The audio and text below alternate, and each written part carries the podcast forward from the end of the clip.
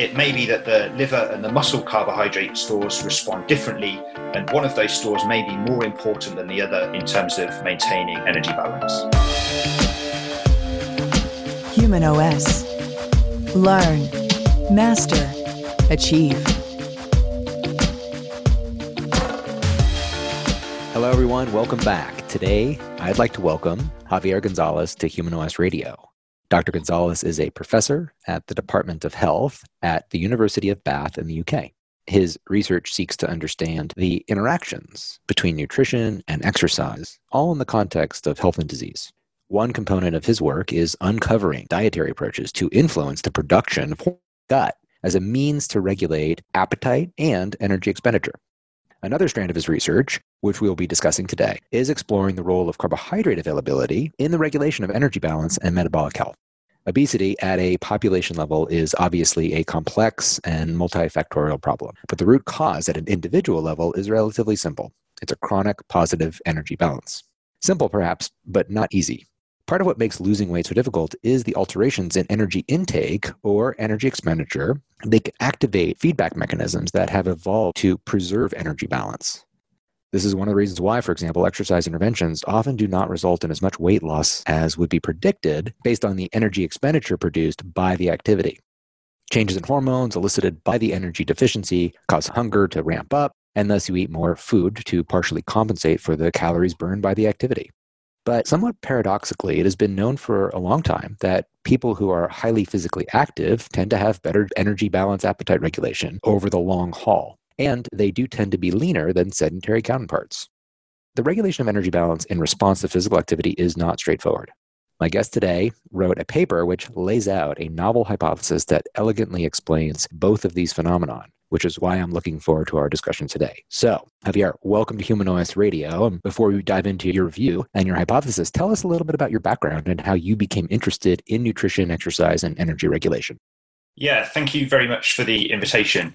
I first got interested in exercise metabolism as an undergraduate student. Um, I was a keen, um, I wouldn't say athlete, but keen recreational athlete and used to be a keen rugby player. So I was interested in personally how I could improve my performance really through primarily nutrition. Um, so I did a sport and exercise science degree in the UK. That's, I guess, equivalent to a kinesiology degree and found it fascinating when we were in the lab and finding out how nutrition could have quite a potent effect on performance. And I particularly remember one lab in my second year when we ingested sodium bicarbonate mm. and I was the participant and could really feel the difference then when I was performing high intensity exercise. And that sparked an interest in trying to understand what's going on. How can something that seems so simple, some cheap sodium bicarb, have such a potent effect on performance?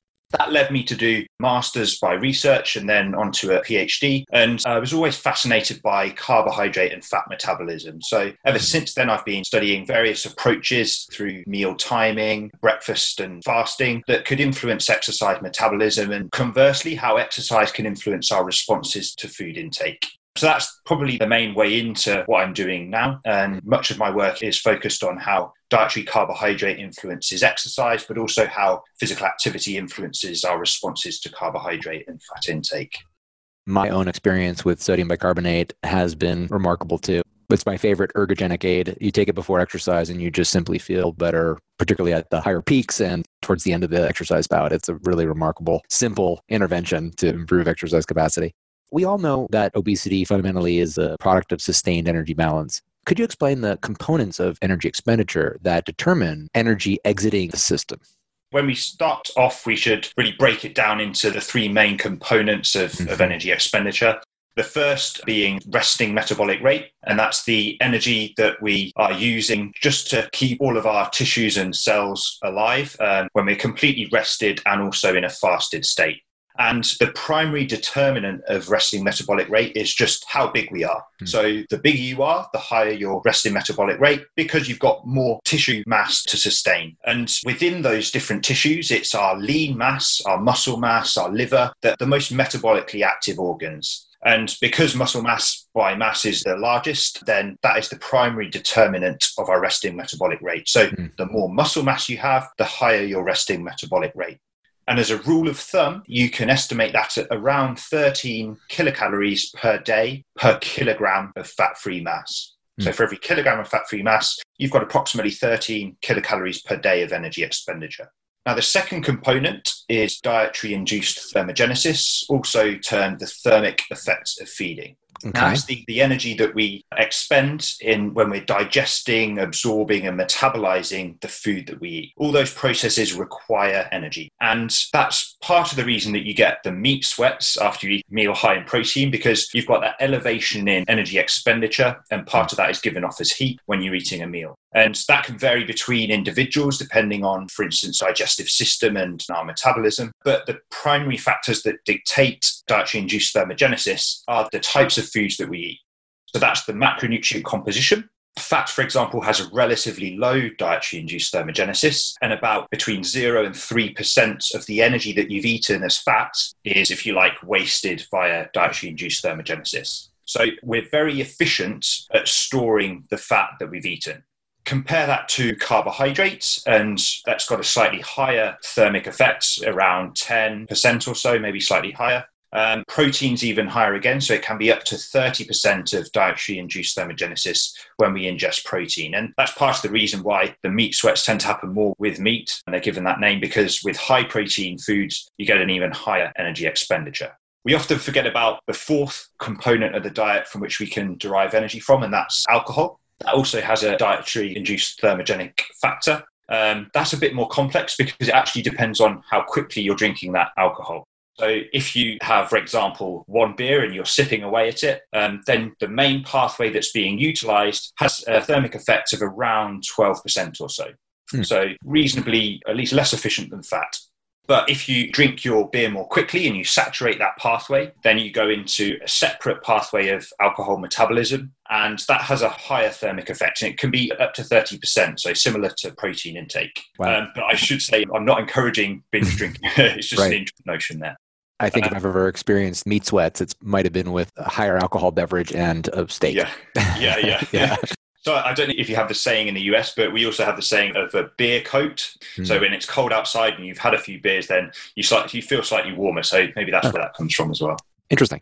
So that's dietary induced thermogenesis. And I should actually say that in addition to macronutrients, there are other components of the diet that influence that. So, hmm. for example, if you've got highly processed foods that have been recently reported in a few studies, um, then you tend to have a lower dietary induced thermogenesis in response to those foods hmm. when compared to, if you like, less processed foods. Um, hmm. They're more difficult to digest and absorb, as, as you can probably imagine.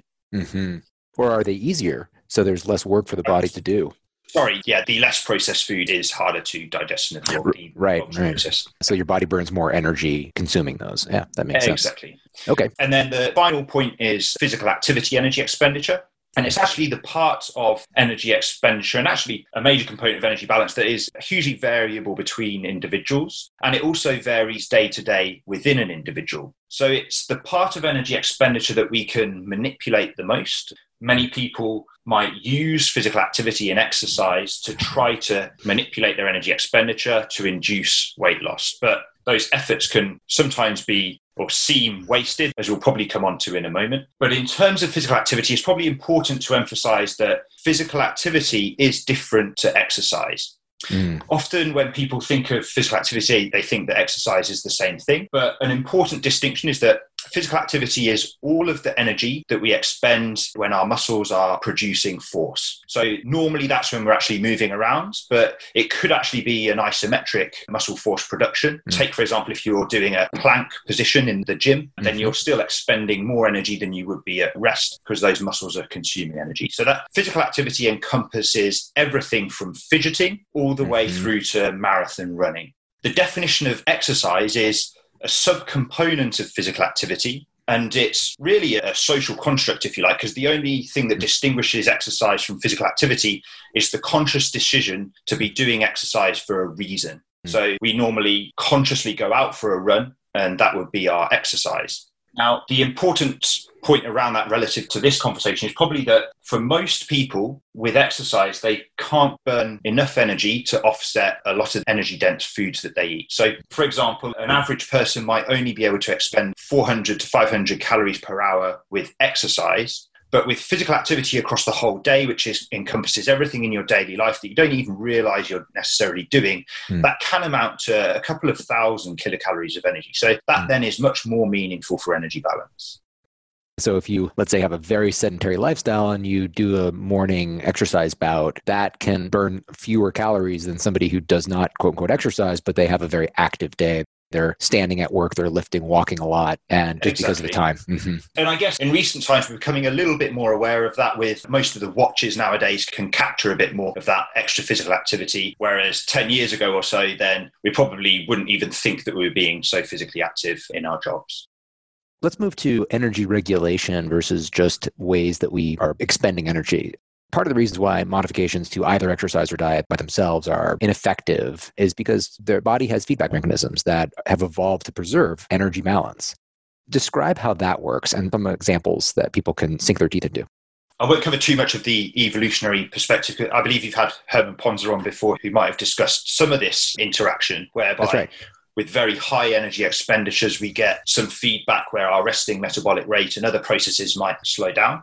But the general idea is that if you manipulate one component of energy balance, that doesn't just happen in isolation, and that other components of energy balance respond and might counteract our efforts. Normally, it's our efforts to lose weight where we're trying to induce a negative energy balance. There's other factors that erode that energy deficit. Now, a few examples of that might be if we try to restrict our energy intake to induce a negative energy balance, then what can happen is our spontaneous physical activity levels can actually drop down. So then we might actually achieve a neutral energy balance again. And another aspect that can respond to that is also our resting metabolic rate. So that's going to respond in two ways when we cut our energy intake. Firstly, we're going to start to lose body mass. We're going to lose fat mass, which is obviously our goal. That's going to drop our resting metabolic rate slightly. We'll also probably lose some lean mass as well, which will drop our resting metabolic rate. But even if you account for that, you can get a process known as metabolic adaptation, whereby adjusting for that loss of fat free mass, we still get a down regulation of our resting metabolic rate. It's not huge, Kevin Hall's done some work on this to suggest that it's probably not important for the maintenance of weight loss because it's a relatively small difference in the context of energy balance, but it's there nonetheless. There's a process in the body that is down regulating our resting metabolic rate when we've cut our food intake. And that's defending against the loss of body mass. You can think of it as our body is constantly trying to maintain the current body mass that it's at.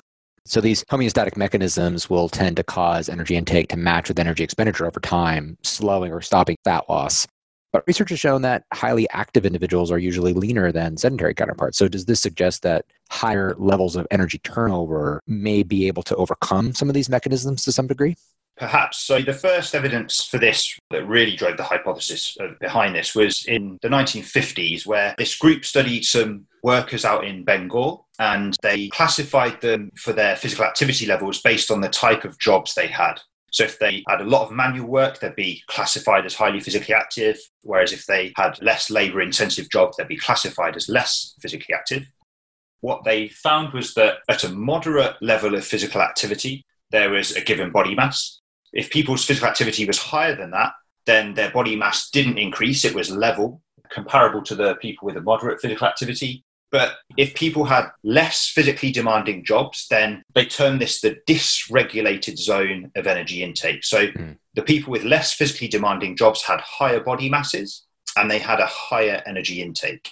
So essentially, if you take a moderate level of physical activity upwards, then the increase in energy intake is proportional to the increase in energy expenditure, and people seem to have more appropriate energy balance regulation. Whereas if you go to very low levels of physical activity, it's been termed this dysregulated zone where we don't regulate our energy intake as well as we might do at other levels. So that was just an observational study back in the 1950s. Of course, we don't know if that's cause and effect, but more recently, actually, there's been an interesting study published in Germany where they've performed a randomized crossover design within a room calorimeter and they've manipulated people's energy balance. So they've studied them at high and low levels of energy turnover or energy flux. And the findings are perfectly in line with those previous observational findings. So there's reasonable evidence now, I think, to suggest that our energy balance regulation is better, if you like, at the higher levels of physical activity compared to very low levels.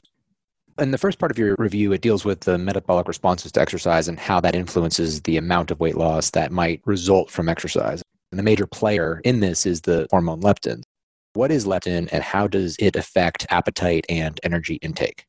Leptin is a hormone that is mainly secreted from our adipose tissue or our, our, fat tissue. And that, in a way, in the homeostatic sense of maintaining body mass, seems completely appropriate, at least from a teleological perspective. Mm. Because, of course, the more fat mass we have, then the more leptin that fat mass will secrete. And that should then decrease our energy intake and restore us to a normal level of fat mass. So leptin suppresses our appetite. It doesn't seem to always serve that purpose. It actually seems to respond more to a decrease in fat mass. So when we decrease fat mass, we get a fall in leptin and our appetite increases. Whereas if you increase leptin concentrations in a general population, either directly or as a consequence of an increase in fat mass, then the suppressive effects on appetite don't seem quite as potent. So this doesn't seem to be working in the way we'd like, in that it seems to respond more to a deficit than a surplus.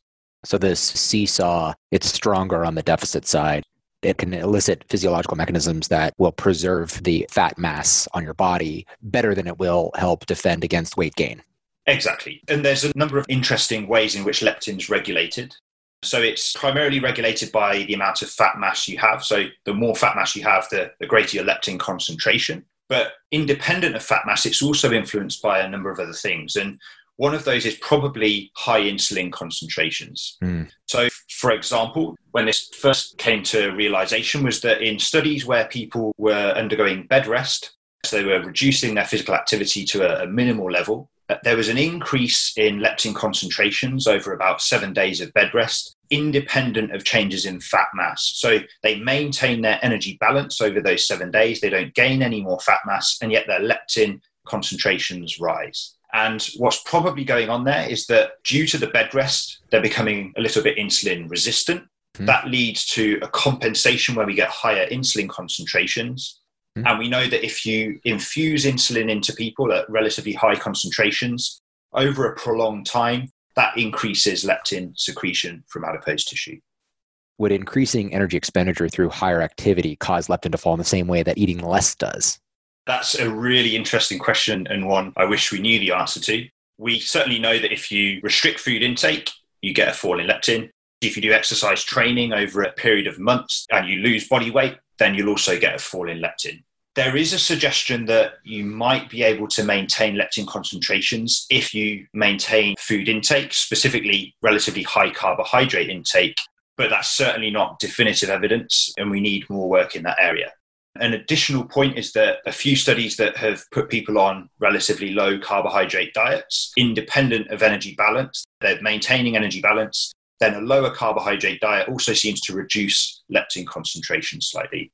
So exercises can cause a drop in leptin, which can cause people to eat more, meaning that they lose less weight than they would have predicted through the energy expenditure of exercise. What do you think causes this decline in leptin concentrations? Is that known? I don't think we know that yet. It's certainly part of it is the reduction in fat mass with exercise training, but whether we can modify that through diet or other means and still gain the fat mass loss, that's the part that is the million dollar question. Do some people show more or less change to their leptin concentrations given the same bout of exercise? They do. So if you prescribe people to exactly the same amount of exercise and you supervise them through it, people will respond differently in terms of their leptin concentration. But that might be because they've also responded in a different way in terms of their energy intake and the amount of fat mass that they've lost. So we don't know if it's a direct effect of the leptin some people may have compensated more in terms of their food intake, whereas other people's may have exercised and not compensated with food intake, and that might have driven the leptin response. So there certainly are individual differences, but the direction of that effect driving it, we're not really sure on. All right, so leptin doesn't just respond to energy flux, it also responds specifically to carbohydrates and things like insulin. That's very interesting. Does this suggest a potential advantage to higher carbohydrate intake or even just refeeds that are relatively high in carbs after a bout of exercise?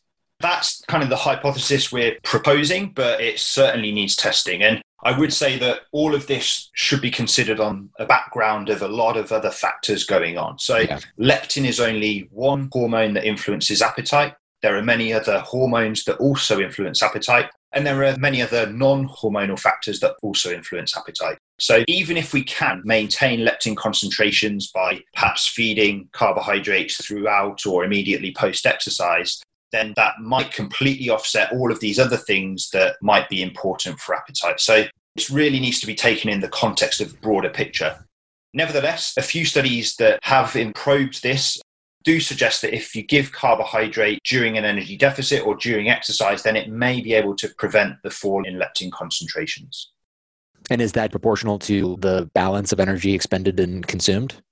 It's probably proportional to specifically the carbohydrate balance. So, when we exercise, we mainly carbohydrate and fat. We burn a small amount of protein. Um, so, it's mainly carbohydrate and fat that we utilize. And the sources of those are fat from adipose tissue, and also from our intramuscular stores. And the carbohydrates are coming from plasma glucose, which is essentially originally from liver glycogen and liver gluconeogenesis. So the liver's producing glucose. But the majority of carbohydrate use, especially at moderate to high exercise intensities, is muscle glycogen mm. utilization. Mm. And we can influence that fuel mix either with diet or with exercise intensity and some other factors given that we're hypothesizing that carbohydrate availability is the primary factor here that's driving leptin concentrations other than fat mass, then it would be the carbohydrate balance of exercise that needs to be maintained.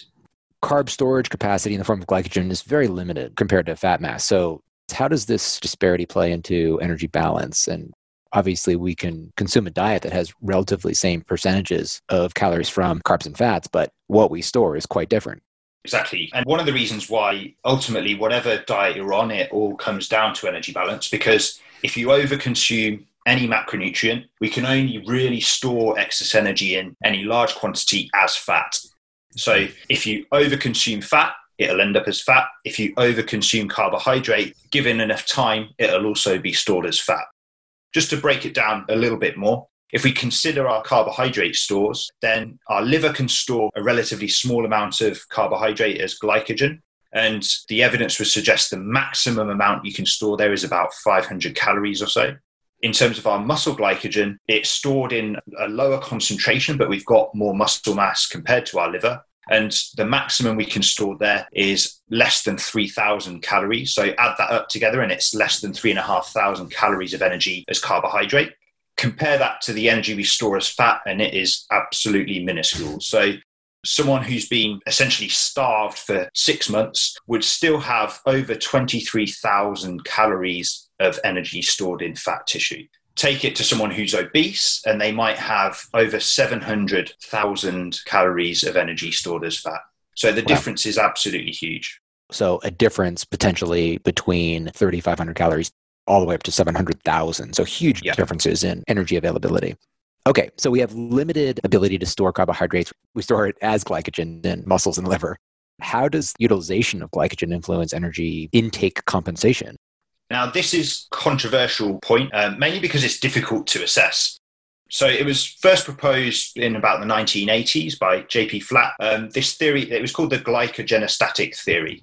The idea was because these glycogen stores are so small, they need to be tightly regulated, especially our liver glycogen. That's supplying our brain with glucose when we're fasting. So it's a relatively important store of energy. The idea is that if we need to regulate our carbohydrate stores tightly, then maybe if we're in a carbohydrate deficit, there's going to be homeostatic mechanisms that aim to restore carbohydrate balance. That might be through increasing appetite, maybe specifically for carbohydrates, but maybe for total food that ultimately leads to restoration of carbohydrate balance. That theory was proposed in the 1980s, and there were a few rodent studies that seemed to support that. But then there was a series of studies in the 1990s in humans, and they were really well controlled.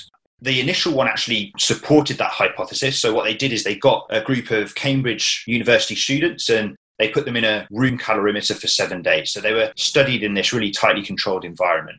For those seven days, they were put on different diets, either low carbohydrate, high fat, moderate carbohydrate, moderate fats, or high fat, low carbohydrate. Okay. And what they found was that the high fat, low carbohydrate diet led to a higher energy intake over the seven days and greater fat gain and body mass gain too. Whereas the lower carbohydrate diet had the opposite effect. So that seemed to be consistent with this idea that the carbohydrate availability in the diet was driving energy intake. And if people were getting a sufficient carbohydrate density in the diet, then they didn't have to eat much of that diet in total, so they maintained energy balance. However, one of the factors that was also manipulated in that study was the energy density of the foods. And fat is one of the most energy dense of the macronutrients, around nine calories per gram whereas carbohydrate has less energy density. It's only around four calories per gram. So, energy density, we know, is a major driver of energy intake. If you're eating a diet that, again, is quite processed, then it's likely to have a high energy density. So, you're consuming a lot of calories in a small portion. And when they repeated that study, but this time matched for energy density, they didn't find that effect at all. So, affecting the previous study was probably entirely driven by the energy density of the diet. And therefore, this glycogenostatic theory kind of lost tack in the 90s and it wasn't really directly followed up. And part of the reason is maybe that was total carbohydrate balance in the body. And it may be that specific tissues, maybe the liver and the muscle respond differently. So when they matched for energy density, that effect was completely lost, and the previous work was probably entirely driven by energy density. So their findings actually countered this glycogenostatic theory. Mm-hmm. And it lost its way. People stopped researching it in the late 1990s or so part of that might have been because they were only measuring whole body carbohydrate balance. And it may be that the liver and the muscle carbohydrate stores respond differently and one of those stores may be more important than the other in terms of maintaining energy balance. Hepatic glycogen status seems to be more likely to influence energy balance versus muscle glycogen. What specific mechanisms might be at play if that is indeed true?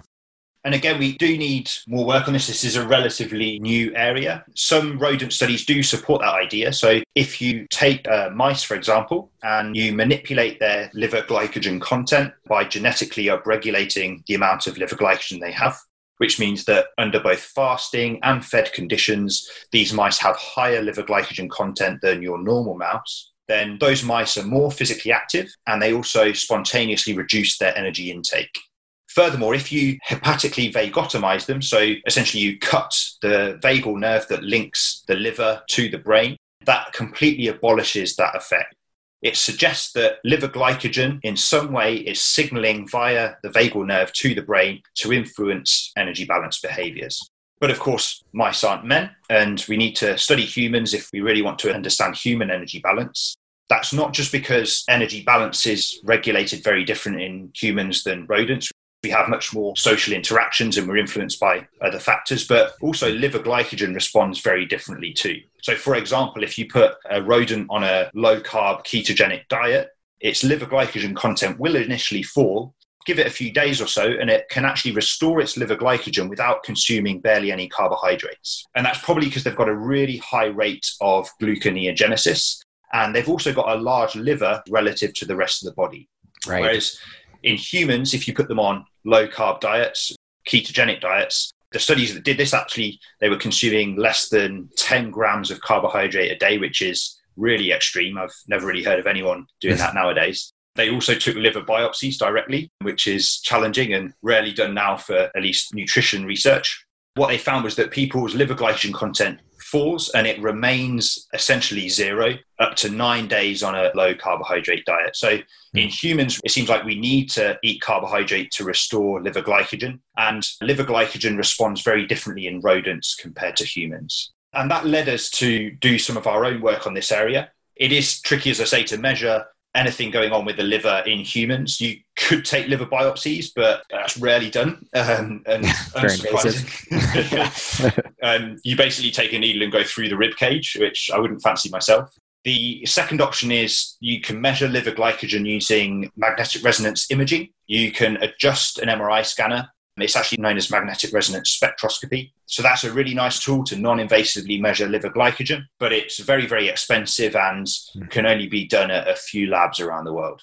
A third option is to indirectly measure what's going on in the liver using metabolic tracers. And that's what we used in our study. We used deuterium labeled glucose We infused it into a vein. And with that, you can get a good estimate of liver carbohydrate metabolism. So we use that to measure people's hepatic glucose production during exercise. And the differences between people there will be mainly due to differences in liver glycogen breakdown. So people with higher liver glycogen breakdown during exercise in our study seem to compensate more after exercise with higher energy intake.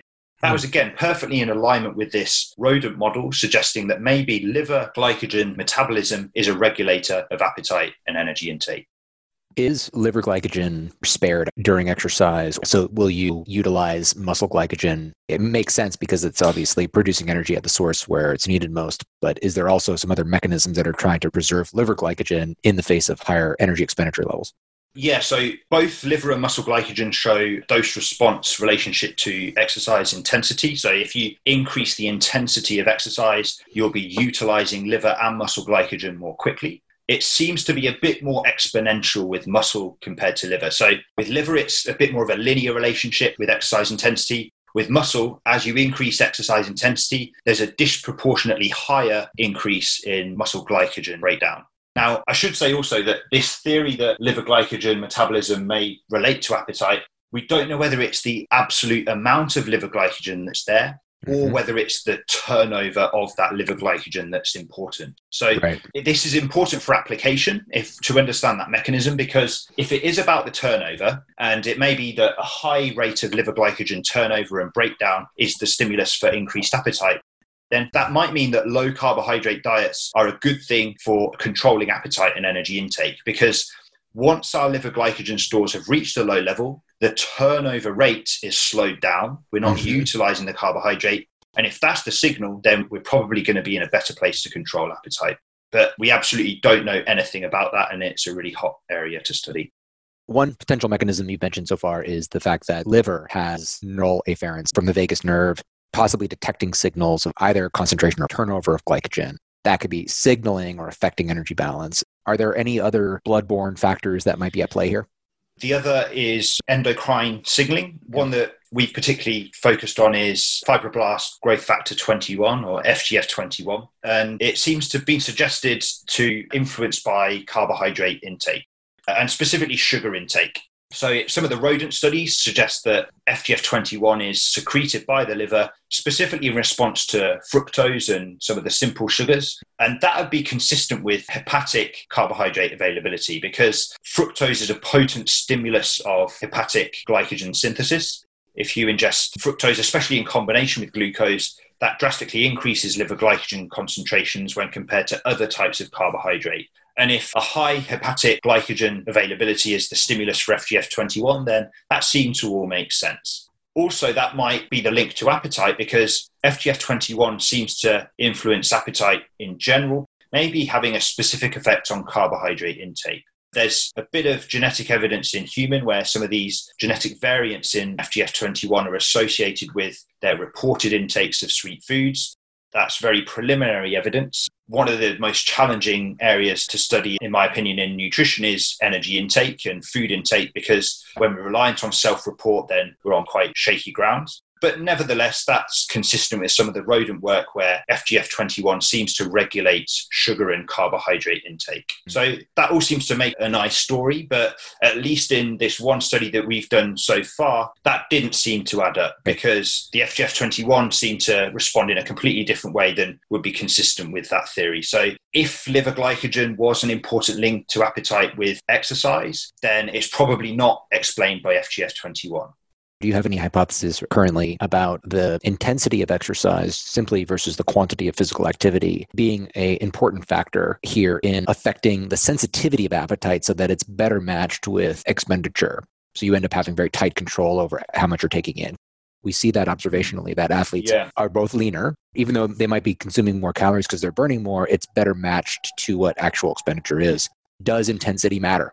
It's a great question. And there's a bit of work on this where if people perform sprint interval training or high intensity interval training, and if you compare that to your continuous moderate intensity training, then typically what you find is that with the moderate intensity exercise, there isn't an immediate increase in appetite, but there might be over 24, 48 hours or so or longer.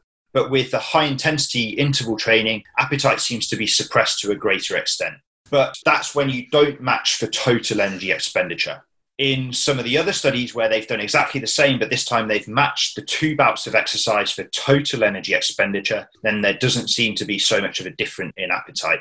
My current understanding of the literature is that if you match for total energy expenditure, there's actually no difference depending on the intensity of exercise, but we probably do need more work there to be sure let's say you have somebody who is unfit, who starts a physical activity program, who gets on the treadmill five days a week and walks for an hour, would that yield similar benefits as somebody who burned the same amount of calories with the same degree of starting fitness, but actually improved their fitness through higher intensity training? That's a great question. One of the points we speculate in the review is that people with, who have a higher level of fitness might be more protected against the compensatory increases in energy intake with each exercise session with a single bout of exercise, if we assume that carbohydrates are a major driver of energy intake, then we deplete our glycogen stores with every single exercise session and then we compensate afterwards to some degree, more or less. Now, if you have a high level of fitness, you have less of a reliance on carbohydrate use during exercise and more of a reliance on fat use, which means that with each exercise session, you're using your glycogen stores much more slowly. And maybe therefore you don't compensate as much with appetite and energy intake. Mm. There is some evidence that people who are fitter don't show as much compensation. The other factor that might play a role is that as you perform regular exercise training, you also increase your capacity for liver and muscle glycogen synthesis when you eat a meal. So if you take someone who's got a high level of fitness, you give them 100 grams of carbohydrate compared to someone who has a low level of fitness, you also give them 100 grams of carbohydrate. The person with a high level of fitness will store more of that carbohydrate as glycogen. And if that is a signal for satiety, then again, post exercise, when the fitter person has the same meal, they're going to feel fuller and their appetite's going to be suppressed to a greater extent. You can imagine if you're depleting your glycogen, the compensatory mechanisms that would make liver glycogen resynthesis more efficient would be stimulated. Exactly.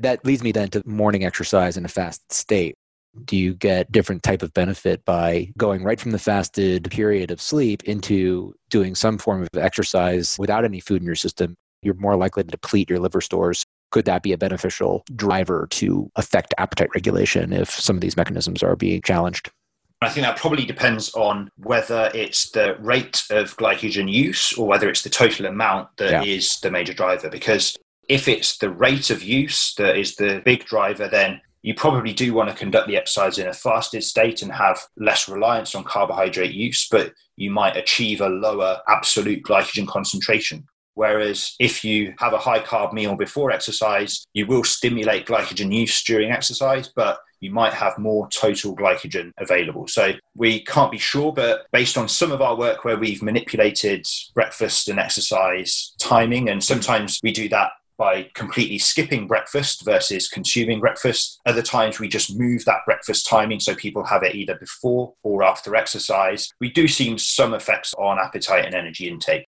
Mm. If you skip breakfast, people don't seem to fully compensate for that later in the day, at least for up to 24 hours afterwards. Mm-hmm. So their total energy intake is lower. We've done a relatively short term training study that isn't published yet, but it is pre printed, which suggests that if you just manipulate the breakfast exercise timing, so they're having the same breakfast every day, it's just before or after exercise, that doesn't seem to influence energy balance so much. But the study wasn't designed to answer that question, so we probably need to do some more work on that. Speaking of future work, what are some of the hottest questions in your mind as good next steps to advance our understanding of the subject matter given what we know? For me, it would be the most important point is to determine, firstly, the main signal. So, is it glycogen use or is it total concentration? And to do that, we probably need to combine some of these metabolic traces with direct measurements of liver glycogen with MRI technique. And then the second step is to understand the mechanistic link between carbohydrate use and or content and appetite whether that's a neural mechanism or whether it's a hormonal mechanism. Some of the other interesting aspects that seem to respond to substrate metabolism are some of the appetite hormones, such as GLP 1, which seems to respond to fatty acid availability. So maybe performing exercise in a fasted versus fed state also influence some of these other gut hormones and hormones that, that influence appetite. And possibly other interactions with other nutrients like leucine Definitely. So, other dietary components and perhaps manipulating timing and type of macronutrients in and around exercise sessions to minimize the compensation of energy intake post exercise. I'm glad that you have taken up the torch here to take a field that had become dormant and say, maybe we haven't completely exhausted our understanding here with the research that had been done. Let's look more closely at differences between muscle and liver and timing and all that. Do you have any work coming out in the next couple of months? Yeah, we have a study under review at the moment, which is a six week exercise training study in the fasted versus fed state. Hopefully, that will bring some light to the area. It's a topic that I'm really keen to do a lot of work on in the future, so there'll be plenty more, hopefully. Thanks for listening, and come visit us soon at humanos.me.